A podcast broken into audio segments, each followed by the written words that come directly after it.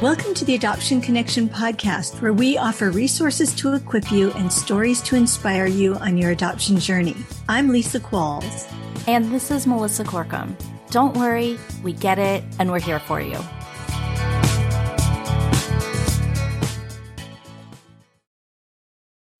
Hello, friends, and welcome to episode 197 of the Adoption Connection podcast. If you've been following the Adoption Connection for a while, you know that I'm always encouraging parents to follow their child's lead when it comes to how they process their adoption story. Some adoptees have really big feelings. They feel a lot of grief. They might feel anger about their story and others go through life hardly even remembering that they're adopted, or maybe they feel comfortable celebrating their adoption or telling lots of people about their adoption. The conversation we're bringing to you this week is a little bit different. It's a conversation I had with Jennifer Dyan Ghoston that was meant to be shared on both her podcast and my podcast. It's a little different than other interviews we've had here on the show. We cover a lot of ground and I think you're going to love it.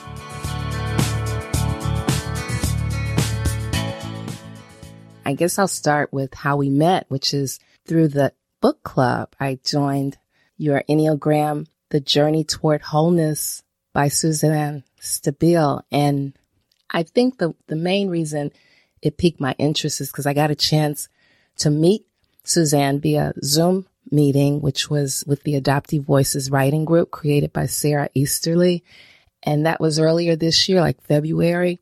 And I just got really excited about this holistic way of living that we can all benefit from. So I'm just pleased that I met you and I'm really loving the Wednesday group. I'm an adoptee and an adoptive mom and learned the Enneagram probably four or five years ago. And at first it was just kind of like another personality test, kind of maybe like Myers Briggs or Strengths Finders. But what I discovered is that it has so much more depth. It has kind of this spirituality and, you know, encouragement to go really deep in terms of your own personal awareness and growth. And interestingly, for me was the tool that allowed me to make sense of so much of my adoption story. And the way I had processed it was a little bit different than other adoptees I had talked to. And in some ways, it had created some shame around, you know, am I a terrible adoptee and all of these things. And what the Enneagram helped me understand was that there are these nine different lenses of how we all filter our experiences through and and that lens makes a difference and so i think it has given me really good language to help myself and then help other adoptees kind of process questions they've had about their story. Mm-hmm. Yeah, I think to my knowledge, you are the second guest to be on my podcast that is an adoptee and an adoptive parent. I'm always interested in hearing from all members of the constellation. So that's why I'm so glad you agreed to, to be on. And because you are a seven, right? You're a dominant type of seven. Yeah. So as a seven, for those who are you know, know nothing about the Enneagram, what that just means is, you know, I filter up through a lens of my core motivation is to not really live in the negative part of our emotional spectrum, right? I tend to want to reframe everything to a positive. I tend to process a lot with logic and thinking and and not a lot with feelings. I have to kind of work really hard to be in touch with feelings. It also means that my time orientation is to the future. I'm kind of always thinking about what's next, and I don't naturally spend a lot of time looking backwards. Mm-hmm. You know, I think my dominant type is five, as I've told you, and at times I totally identified with seven, and so I I'm just curious to know, like, as a five, like what I go to and stress, which is seven how you how you would describe that how you would i guess for the listener maybe just start with what what is a dominant five what, what are the characteristics yeah well maybe i'll i'll flip it to you jennifer and just ask you know, how did you land on five or what were the things that you know about fives that resonate with who you are and how you kind of view the world? Yeah. So one of the, the main things that stuck out for me was that I'm fiercely independent and that I tend to do deep dives with research and finding things out. And I realized that the reason why I do it, which is why I like the Enneagram, it tells you kind of like why you do. You figure out why you do what you do. And it is about letting go of as much anxiety as I can. So I'm doing all this research and all this reading and studying and trying to find things out to decrease my level of anxiety. Those things stood out to me the most. And I guess the, the next thing would be that I tend to hoard information. And then we were talking one day and you said if you overheard someone with a question about something and you had the answer, you would interject, you would help them. And I would definitely not do that. That's not my go to. I would hear, I may know the answer, but I wouldn't say anything. Yeah, it's so interesting, right? Similar. That's one of the most fun parts of the conversation we've had in this adoptee group that we've been working through this summer is kind of throwing out these scenarios and then asking people what they would have done or how they would have processed it in that in that instance. Did you identify as an anxious person before we had that conversation? Yeah, pretty pretty much. Yeah, I have been more in touch with the anxiety when it comes up since I've been in therapy. I I think that I was not as aware of it in the past like I am now. And as I've been like sitting with how I'm feeling in my head and also in my body, I'm like, yeah, I have quite a bit of anxiety and so yeah, I'm I'm learning more about that. And that's the other thing about a 5 that resonated with me is the thinking versus the feeling. And I am starting to get more in touch with my feelings instead of just thinking all the time. And you're a lot like me. And so I'm curious as an adoptee how that played out. Have you, do you identify with having big feelings about your adoption story? Say that again. We kind of both identify as this kind of what we call the thinking triad in the Enneagram. Mm-hmm so that we tend to take in information with thinking and process it through often a more logical lens and maybe a less emotional lens. And so I'm wondering, there's kind of this, I think, assumption sometimes in the adoption world that kind of all adoptees kind of feel big feelings of maybe sadness or grief or shame over their adoption story, over maybe being abandoned or not being raised by their birth mom. And so I'm wondering, you know, have you processed your story more with thinking or do you identify with having big emotions around your adoption? Oh, I definitely don't have big emotions. I, I would say I have more, or I'm kind of looking at the feelings part of my story more now, but I have clearly been just thinking about it through the years, like in my 20s and 30s and even as a, a little person, I was just thinking, not, not, not really sitting with feelings. Yeah. Yeah. And that's how I kind of identify as well. Like I had lots of thoughts about my adoption, but had never really identified a lot of big feelings or big emotions around it. Mm-hmm. And one thing about sevens, which made me pause to wonder if I possibly was a seven, is reframing. I, I know when you shared with me that sevens are big on reframing things to the positive. I'm really about that. Like, and I've done that for years. So that also stuck out to me. Yeah. Yeah. I, I wonder if that's, you know, part of a coping mechanism. I wonder it would be interesting, right, to do some more research and, and talk to more adoptees and wonder even independent of number if that's a coping mechanism of adoptees, mm-hmm. that reframing. Yeah.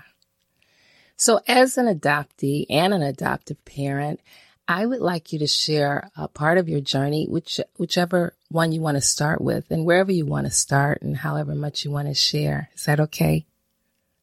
So, I was adopted as an infant from Korea in the 80s, and it was really common then. At that time, the Korean adoption program was pretty well known there were a lot of infants coming to the state through that program. I'm the oldest of three. We're all adopted from Korea. None of us are genetically related. And I've always known I'm adopted. I think that's part of the transracial piece. You know, it's hard to keep any secrets when you don't look like the people you're being raised by.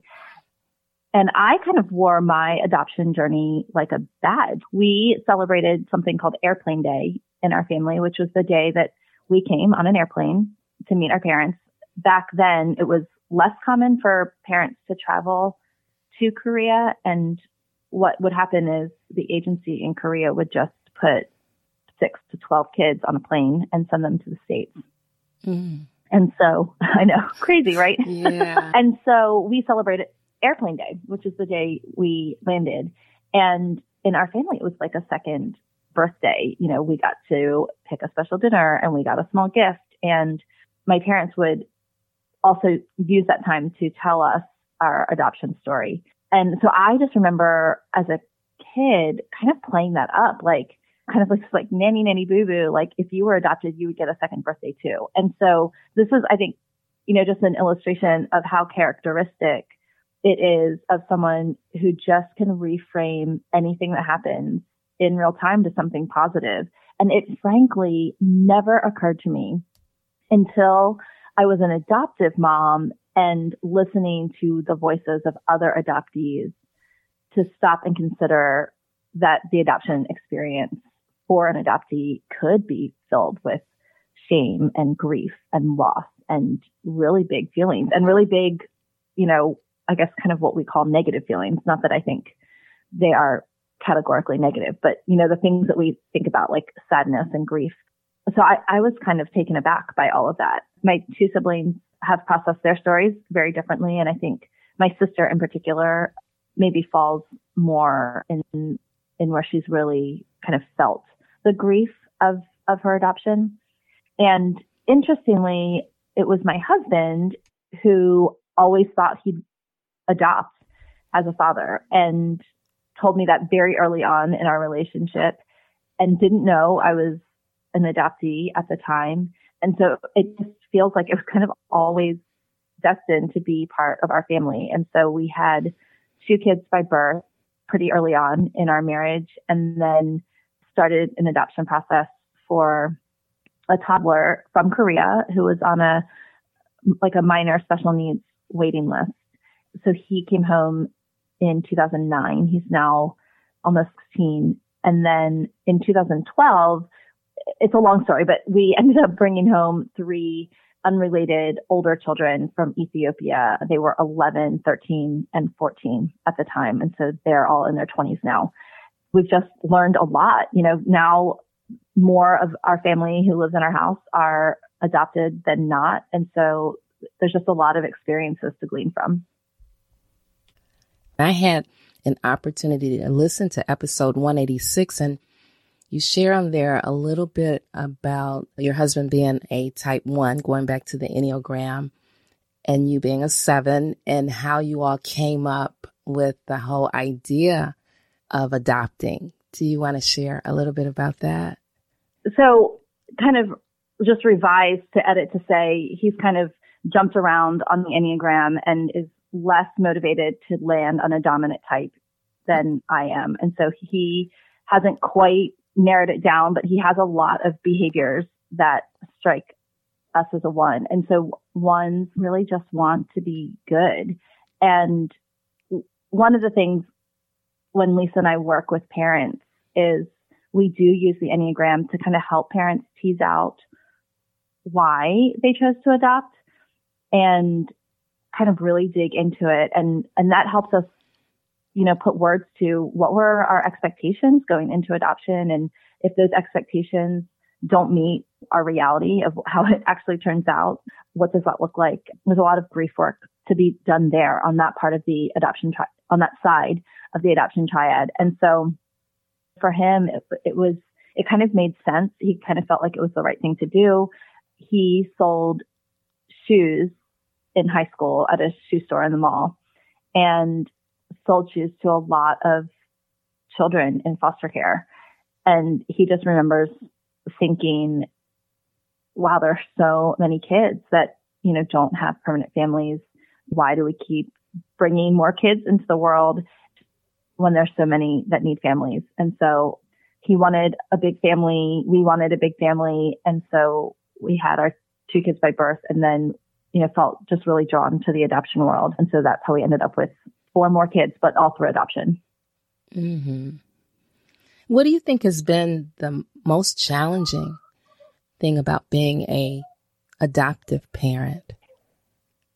I think adoptive parenting is trickier, more complex than parenting kids who we make from scratch, as sometimes I affectionately mm-hmm. call them. Right. And I think it is the best way in some ways to reveal all the cracks in our own personalities. And it really has forced me to understand past hurts, things that I carry from my own childhood, both as an adoptee and, you know, just a kid growing up and insecurities. And I think the biggest thing is I love control. I love, you know, that's part of being able to stay on the positive side of the emotional spectrum is, you know, not entering into things that knowingly are going to be hard and painful. And of course, adoption is all of those things. And it's such an integral part of our family story now that I've, I've really had no option other than to, you know, work some of those out in my own personal life and like in my marriage and, you know, figuring out different ways to parent and see behavior and relate to my kids that don't involve control. And for me personally, that I think that's been the trickiest. Do you think being an adoptee gives you an advantage as an adoptive parent? I do in some ways, and I don't in others. I, I think the advantage is I'm, even though I had not strongly identified with fear of abandonment, I think it is deeply seated in my body. And I, I think it comes potentially a little bit easier to me to have compassion for kids and their behaviors. I mean, whenever it's happening in your own family, in your own household, it's always trickier. So I'll just caveat with that. I'm not a perfect parent by any stretch of the imagination. But I remember, you know, I re- I didn't have words for it at the time. And of course, what is available to help parents understand trauma was not available then. But you know, I remember huge periods of dysregulation. I was a rager and I just remember the feelings of overwhelm and I was a thumb sucker and no one knew about sensory processing or self-soothing back then, you know, and so I can, I can empathize with a lot of kids and how, how they're using their behaviors. And then on the flip side, because I'm a parent to kids with really big behaviors as well, I can also empathize with the parents that it's, it's hard, even when you know the behaviors aren't willful or your kids just being jerks, that it's like this deep seated, you know, lack of felt safety. It's still tricky. I think the downside of it is I think adoptees often more than children without, you know, complex trauma have a lot more stability in terms of attachment in their own nervous systems. And so I think as an adoptee, parenting kids with also with complex trauma is it makes me more susceptible to be triggered or to struggle with dysregulation because that's also, you know, in my body and in my history. Now, going back to the Enneagram for a moment, what would you tell a listener is the best way for them to determine or kind of get close to knowing their dominant type? Should they take a test or, or should they read? Yeah, I am a pretty huge proponent of what we call like narrative teaching of the Enneagram, just because that's the way that it started. It goes back definitely centuries, perhaps thousands of years. We see evidence of it in a lot of ancient cultures. And it was just this oral tradition that was passed down and it was part of the culture. And of course, it's trendy right now. And so we see it on Instagram and we see it summarized in these cute, pithy, you know, memes and, and there are tests now. But I don't, I think it's almost impossible for a test to really tease out why we do what we do. And really that's what the Enneagram is asking us to consider is our motivation behind the behavior. Mm-hmm. And yeah, it's really easy for a test to kind of help us see a pattern of behaviors, but it's really hard. You were talking about reframing to positive. And so, you know, we could even talk about like, have you ever thought about why you do that? You know, are the reasons that you do that different than the reasons I do that since we identify as different, you know, as having different core motivations? And that, you know, that's tricky on a test. And so I think the dialogue, the relationship, it's why this group that we're in the summer together, I think has been so powerful because we get to have this dialogue. We get to hear other people's experiences and see where we're alike and where we're different. And it's not a rush. I, I think we're in a society that's so results oriented, but I think there's value in the process of figuring out what your dominant type is there are a couple folks in our group who don't know and they've just been kind of learning as we go. And I, I don't think the experience is any less valuable when you're in that spot. And so I think just again, appreciating that it's the process that's powerful, not the, you know, landing on your type is not the end all be all. Right. I just love this group. This, this book club group is just wonderful. And I know when we do share experiences that we've had, and apply the Enneagram, it, it definitely is so insightful for me.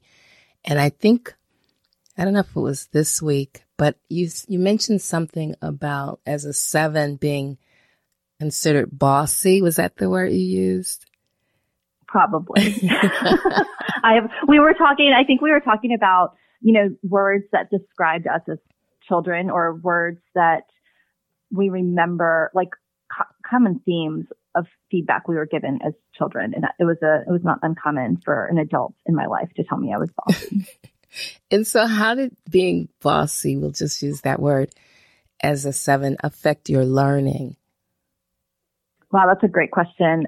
I, I think it, pro- I, I probably missed opportunities to learn over the years because it took me way too long into my adulthood to really value other people's experiences. And I think part of being bossy is sometimes overconfident. And I, you know, in my teens and early 20s, I, you know, and this is kind of cliche, but I, I kind of thought I knew it all. I mean, I didn't think I knew everything, but I, like, I thought I was right most of the time, you know, and I thought my perspective was right. And, and so I think the Enneagram has been so helpful because it's been so gentle in helping me realize the that there are these other ways that people see the world. And I, you know, it sounds so silly whenever I talk about it to people. I'm like, people see the world differently, and everyone's like, duh. But I, I think what we don't realize is that we cognitively will admit that everyone sees the world differently, and yet we're probably still holding on to something that we believe is a universal truth that isn't. I you know, just from parenting young adults, even the discussions we've had this summer, people will say, yeah, we're all different, but surely everyone sees this, right? Or so we parented or had lived with us a young man who had aged out of Baltimore City's foster care system. And I think one of the things that parents like to think is more or less universal is like the idea of respect. You know, we all have different perspectives, but yet like there's kind of this morality code that we kind of think is universal. And there was a point in time when he was living here that it was pretty frequent that he would wake up the entire house with loud music playing on a speaker. Mm. And, you know, two, three o'clock in the morning. And at the time there were 13 people living here. And that's a lot of people to wake up, you know, to just disrupt their sleep. And I just remember saying, you know, multiple times, like, dude, I don't care if you're sleeping, but you, and you can listen to music, but it has to be on, you know, headphones or earbuds or something. Like it just can't be blaring on speakers. And I, I kind of felt like, I don't know why I have to say this out loud. And, you know, I, I said at one point, like, nighttime is for quiet. Like the house needs to be quiet. People need to sleep. And he just kind of looked at me and he cocked his head and he was like, Oh, like night times were never quiet where I grew up. Mm. Like he lived in the inner city. No one ever had respected his sleep, you know, or his quiet. Right. And, and, and that's not a specific Enneagram example. It's just a, a cultural example, but it just, I think goes to illustrate that there's really just nothing universal in the world. Right. Hmm. Yeah, that's interesting. And and I got to go back and say I didn't come up with that question. Someone else did. And so I also thought, yeah, that's a great question. How did being bossy as a seven affect your learning? So I can't take credit for that question, but thank you for answering it.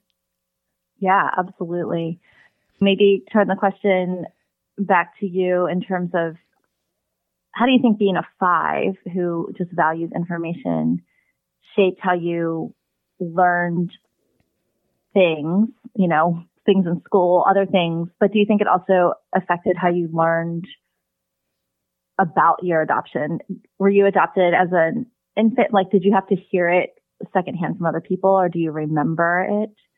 So from birth, I was placed into foster care for two years and then permanently placed by the age of two. And, you know, same race domestic adoptee. And when I think of my type, my dominant type five, I was the kid that would always be like in the back, wanted to be always in the back of the classroom and observe and listen and gather all this information before I would even consider raising my hand, right? Like I wasn't the one that was interested in, in speaking up because I wanted to make sure I knew all that I needed to know before I responded. Like I did not want to be wrong.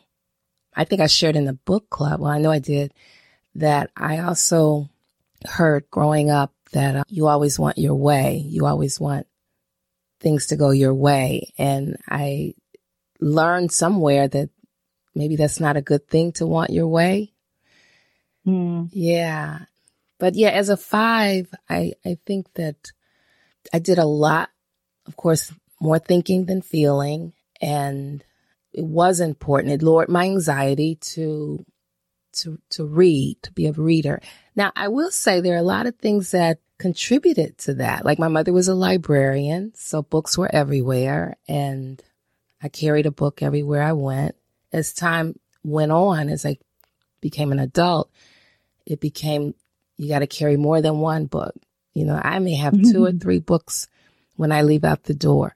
I keep a book, at least a book with me wherever I go.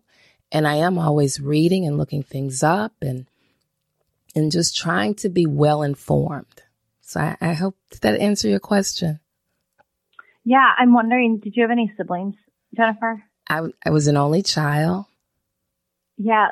Cause I'm, I'm wondering, you know, you talked about like there's a, there was a, environmental piece, you know, with your mom being a librarian and probably a culture of learning and reading and books in your family. And so it always makes me wonder when kids grow up in similar situations, like how much, like that nature versus nurture plays in. It sounds like that meshed really well with your personality. And so it's probably really natural for you to take on that reading, especially reading for knowledge are you a fiction reader or do you do you really love nonfiction for the the, the information gathering? Nonfiction for sure is my go-to, yeah. but I have been leaning into reading more fiction because I I, I want to balance life, right? And so I'm I'm being more intentional about what comes natural and then what is kind of stepping out of my comfort zone because I, I want to lean into as you say, a holistic way of living.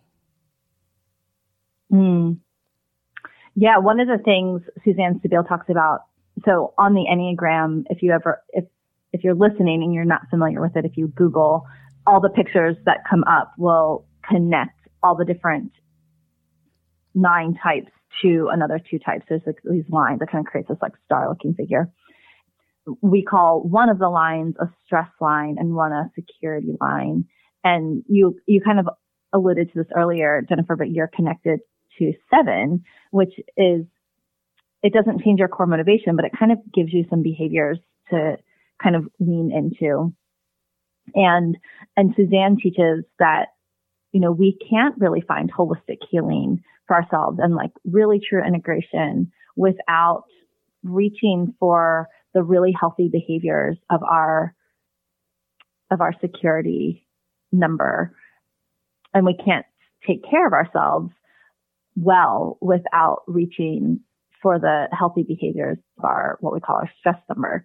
And so your stress move is to seven.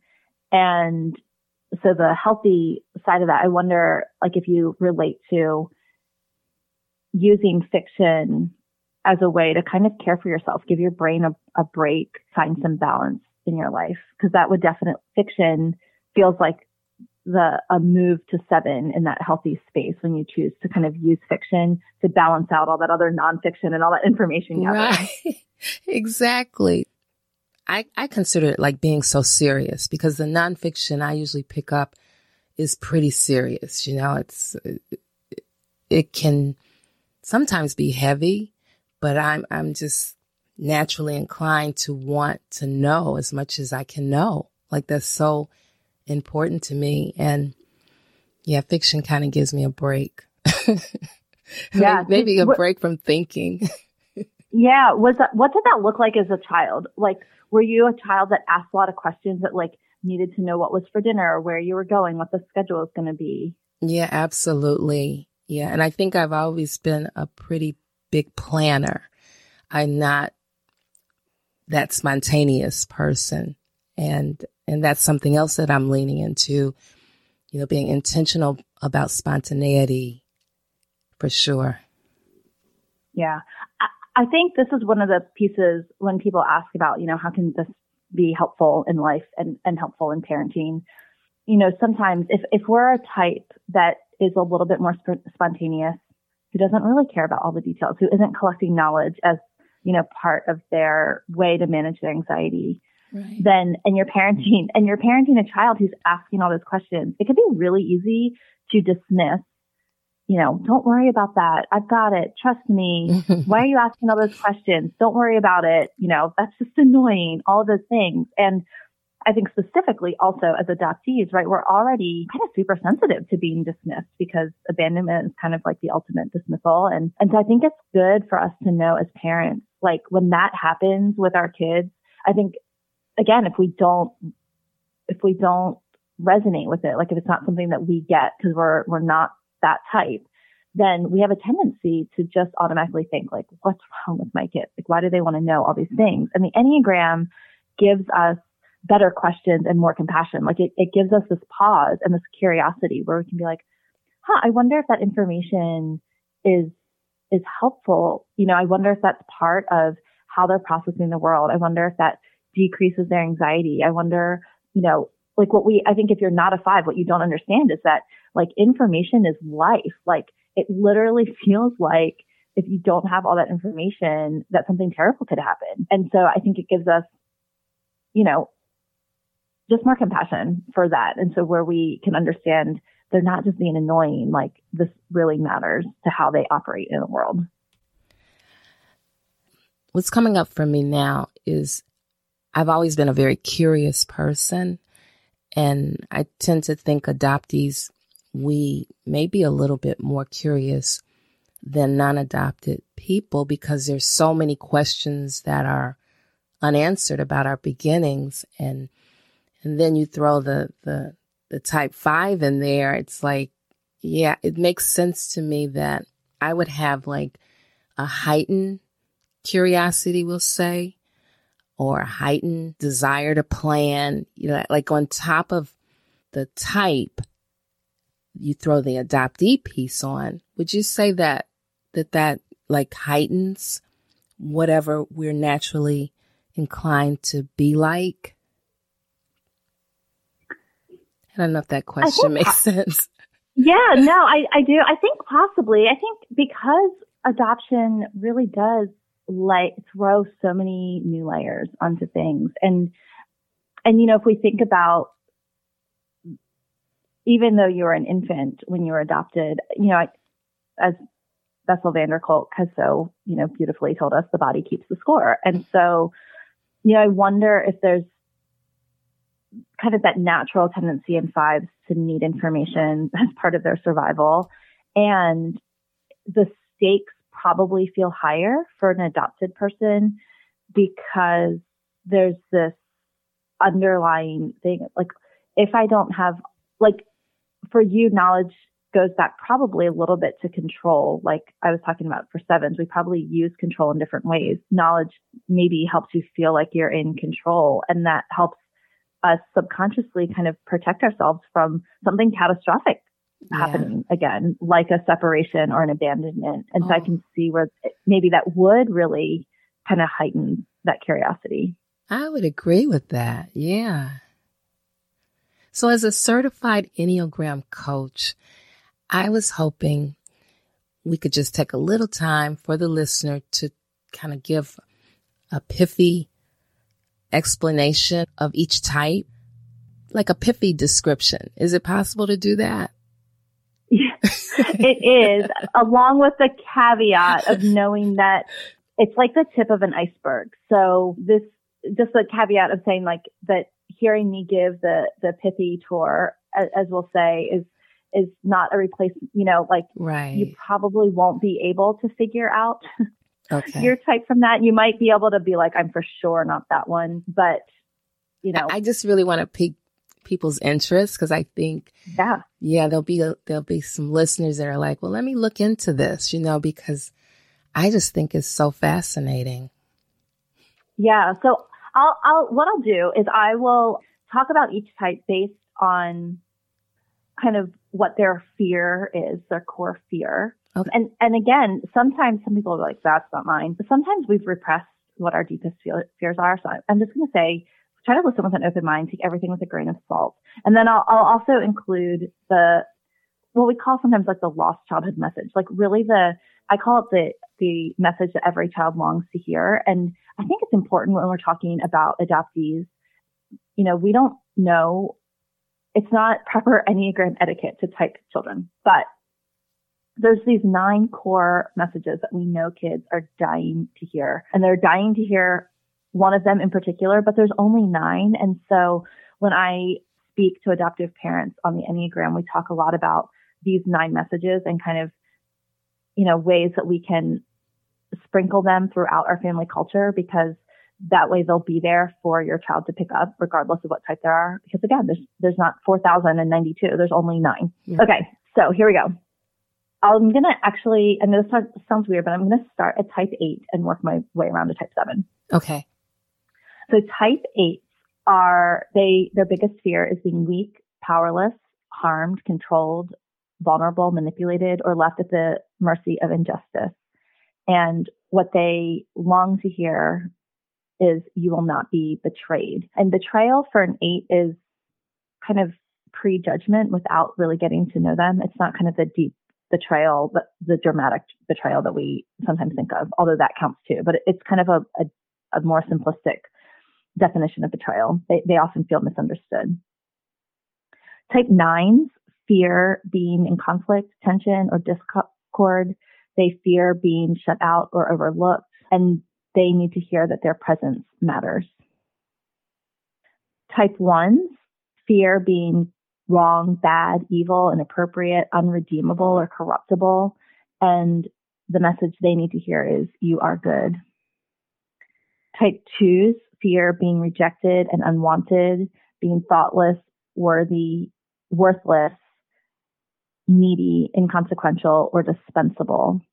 And they need to hear or know that they are wanted and loved. Type threes fear being exposed as or thought of incompetent, inefficient, worthless, or as a failure. And they need to know that they are loved for simply being themselves. Type fours fear being inadequate, emotionally cut off, too plain or mundane. They feel defective and flawed and insignificant. And they need to hear you are seen and loved for exactly who you are, special and unique. You're, you're not too much and you're not, not enough. Type five, fear being annihilated, invaded, or not existing. They fear being incapable or ignorant and fear obligations being placed upon them without notice where their energy might be depleted. And they need to hear the message, your needs are not a problem. Type sixes fear, kind of fear itself, needs security and guidance. They fear being blamed, targeted, alone, or physically abandoned. And they need to know that, hear the message, you are safe and secure. And lastly, type sevens, fear being deprived, trapped in emotional pain, limited or bored or missing out on something fun. And they need to hear the message, you will be taken care of. Thank you so much for that. That was nicely done. Yeah, and I, I think, you know, as we think about those through the adoptee lens, right, you can kind of hear how uh, some people have asked, you know, are adoptees, like does adoption, being abandoned, make you a certain type? And I don't think that's the way it is. I think we're born a type and our lens changes how we interpret our adoption. But if you, if you listen to all of those as a, how adoptees through these different lenses, you know, you, you can think how a one is already prone to thinking they're not good enough. And then they go through this abandonment and, and how deeply that could impact that self-talk, that inner critic. You know, type threes, you know, maybe I didn't do enough. You know, what, what could I have done better to not have been abandoned? And, you know, I think the questions just change for every number on the Enneagram. And I think it's really, it's, it's, it's really easy for me to see now that I've been in the Enneagram world and the adoption world, you know, how each type and how an abandonment could really drive home this kind of prey on their biggest fear and how they would really need extra support around that loss message. Right. Wow.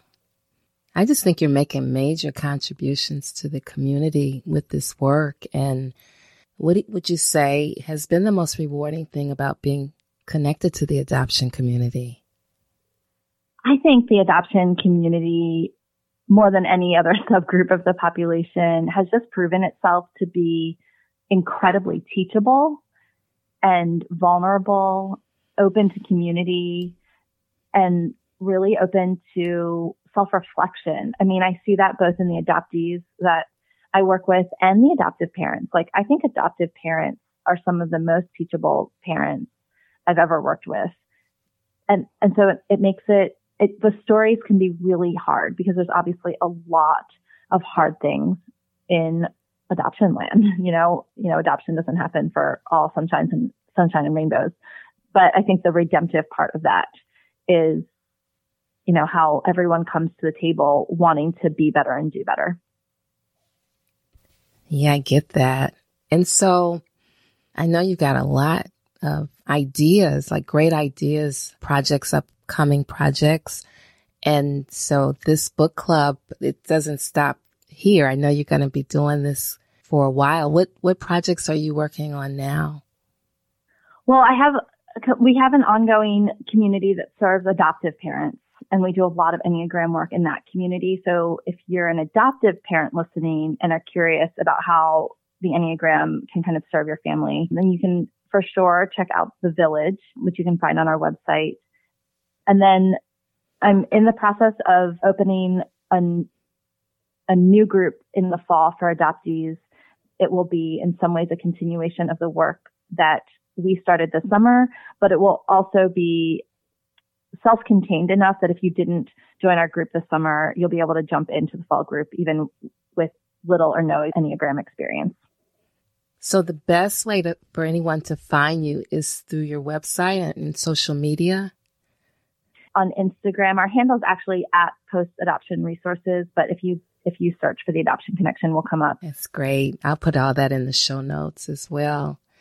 And I guess we can wrap things up. Is there anything I didn't ask you that you wish to share? I think that's it. It's been a it's been really a huge blessing this summer to interact with adoptees. It is kind of a new part of the work that I do in the adoption community. I've been working mostly with adoptive parents. And so, you know, Jennifer, thanks to you and the other ladies in the group and other adoptees who have agreed to be on our podcast and share their stories because it's, it's helped me so much learn and develop. And Suzanne's tagline is, you know, it's individual work that cannot be done alone. So it's great to be in community with you all.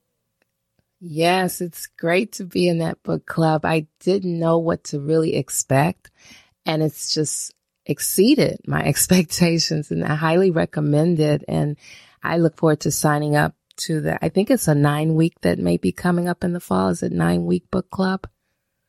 Yeah, we kind of put it out to the group to, to vote on what comes next. So if you're listening to this, but by the time this comes out, we probably will have decided and you can always you know, shoot me a message if you'd like to be added to the list for, you know, future groups. Yeah. And you do individual coaching, correct? I do. I do. So if adoptees or adoptive parents are curious and want, you know, more information about identifying their dominant type or applying what they know to their situation, you can shoot me a message about that as well. Yeah. Thank you so much for having this conversation. It's been great. And for creating the time because I know you have a lot on your plate. So I really appreciate that. Well, thank you. It's been such a fun conversation.